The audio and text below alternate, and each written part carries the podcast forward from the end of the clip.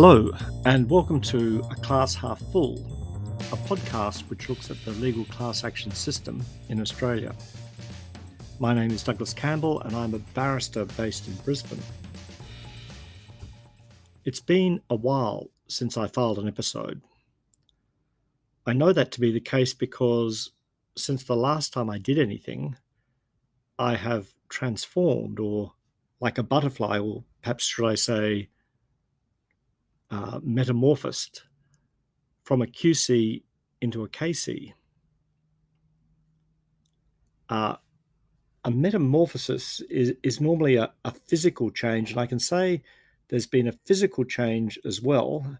And to deal with that, I've started taking up park runs on a Saturday morning. I thought that as now I had a moment to think about things, I might delve into something which is perhaps a little bit more complex and controversial. That is, common fund orders. I aim this podcast towards a broad spectrum of people, particularly lawyers who know little about the class action system. And so I think it's necessary at first to explain what a common fund order is and how it developed, how it was used, and in what way that use has changed all in all, I think this topic is likely to spread out over about four episodes. In the old days, and here I'm talking about before 2016, funders were naturally concerned that they were not going to receive appropriate reimbursement for funding a class action. In order to ensure that an appropriate return was paid, funders and plaintiff lawyers would undertake a book build before the commencement of an action. That is, they would sign up potential group members who would agree to pay the funder a commission of any damages that they may receive if the funder funded the action and the action was successful. This effectively, in fact, more than effectively, it did create a contract between the funder and each group member, which could be enforced in the normal way that contracts can be enforced. By doing this, funders had some security that they were to receive their money. But of course, a book building exercise involved obtaining the participation of a sufficient number of group members to make the exercise economically worthwhile. The cost of marketing a class action to group members to build an economically viable book prior to commencement was both significant and prohibitive for many funders. There was, of course, advantages with book building. The Law Council of Australia noted that the need for a funder to book build acted as a natural brake on competing actions funders had to go to the market with their funding proposals. If there were insufficient interest for a given funder, the funder did not proceed. There was, in this sense, natural selection before any action was commenced. There was, of course, an anomaly in all this. If a funder was relying on payment from those members who had signed up and entered into a funding agreement. Then, if the action was an open class action, other group members who had not signed up could take advantage of the action and the benefits flowing from it. The result is that there could be a disproportionate payment between different categories of group members, namely those who had signed a funding agreement and those who had not. To get around this, a practice developed of closing the class so that only those members who had signed the funding agreement could participate and benefit from the action. I imagine this had a significant effect in ensuring the group members signed up to the action. However, it in turn had one insurmountable problem, and that was if you hadn't signed up with a funder, you did not form part of the class action, and your cause of action against the respondent remained alive. In other words, closed class actions didn't have the benefit of putting to bed once and for all all issues concerning the conduct in question. Respondents were naturally wary of settling an action in circumstances where another identical action could arise in the future.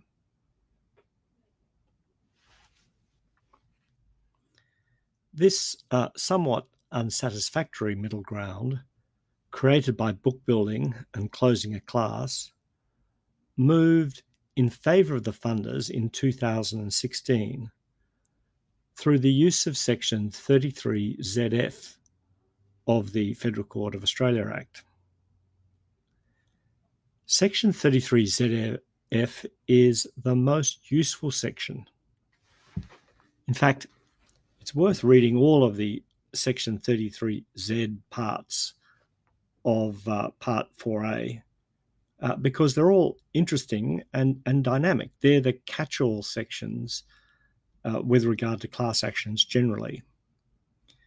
Section 33ZF provides that in any proceedings, including an appeal, the court may, of its own motion or on application by a party or group member, make any order the court thinks appropriate or necessary to ensure that justice is done in the proceeding. Um, a similar uh, open ended provision, or, although more restricted because it deals with settlement and discontinuance, is found in section 33V, which I think I've discussed uh, before. Uh, that section requires that settlement or, dis, uh, or discontinuance of a class action requires approval of the court. If the court gives such approval, it may then make such orders as are just with respect to the distribution of any money paid under a settlement or paid into court.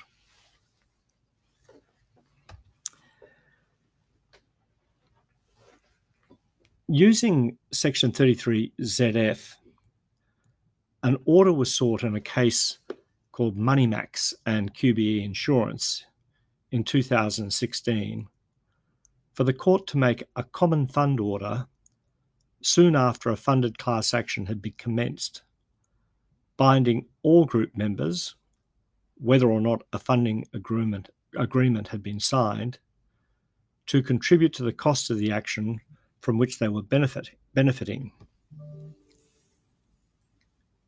Uh, the court permitted such an order to be made and at an early time in the case.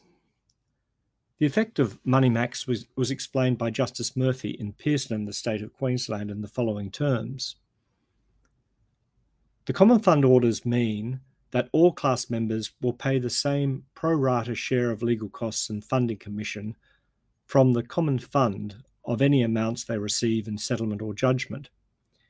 It is in the interests of justice in the proceeding that the burden of the legal costs and litigation funding commission charges incurred in achieving any favourable result falls equally upon all class members who stand to benefit from that proceeding. A common fund order was then of considerable benefit to a funder, and funders, of course, played a significant role in the class action regime.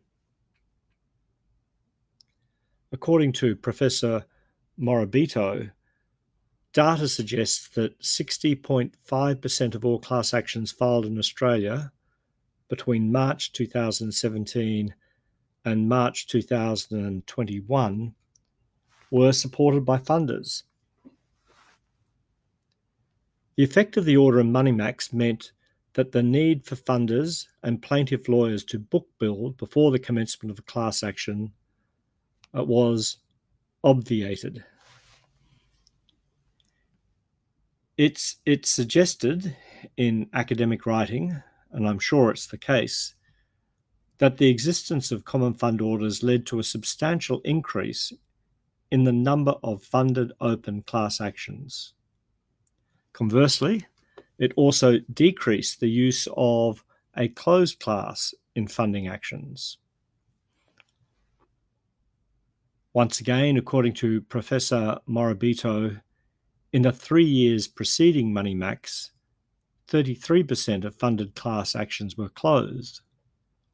In the three years post MoneyMax, and a time when the courts were able to make common fund orders, closing the class was reduced to under 10% of funded proceedings.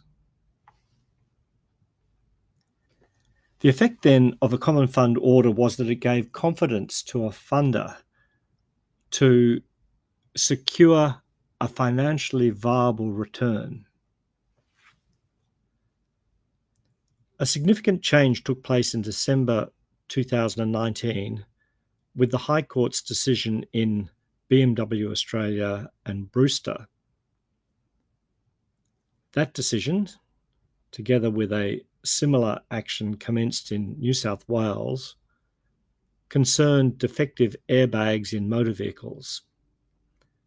The High Court overturned an early common fund order that had been made finding in effect that Part 4A did not authorise the provision of a com- common fund order, at least at an early time in the litigation.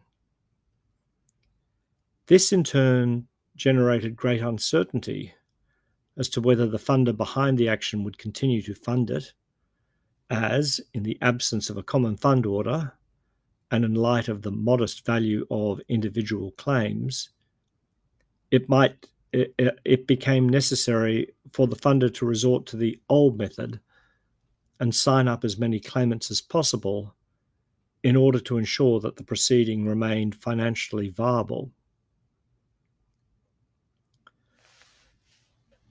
The decision in Brewster, which was not unanimous, it was a 5 2 majority, held that the federal and New South Wales class action regime did not empower trial judges to make what is called commencement common fund orders, that is, common fund orders prior to the settlement of a claim. A joint judgment was handed down by Chief Justice Kiefel and Justices Bell and Keane. The two dissenting justices were Justices Gageler and Edelman, who each wrote separate judgments. In very general terms, Brewster clarified the basis upon which a common fund order may not be made, and in doing so, set some limits on Section 33ZF as a gap filling power. The result has been to reduce the interest litigation funders have in Australian class actions, as the early certainty of the nature of the return they could have expected to receive had been removed. In the next episode, I propose to look a little bit more at Brewster, but predominantly on the post Brewster jurisprudence and the type of conduct which the courts have considered can be taken in order to make Brewster more appealing to funders. Thank you for listening.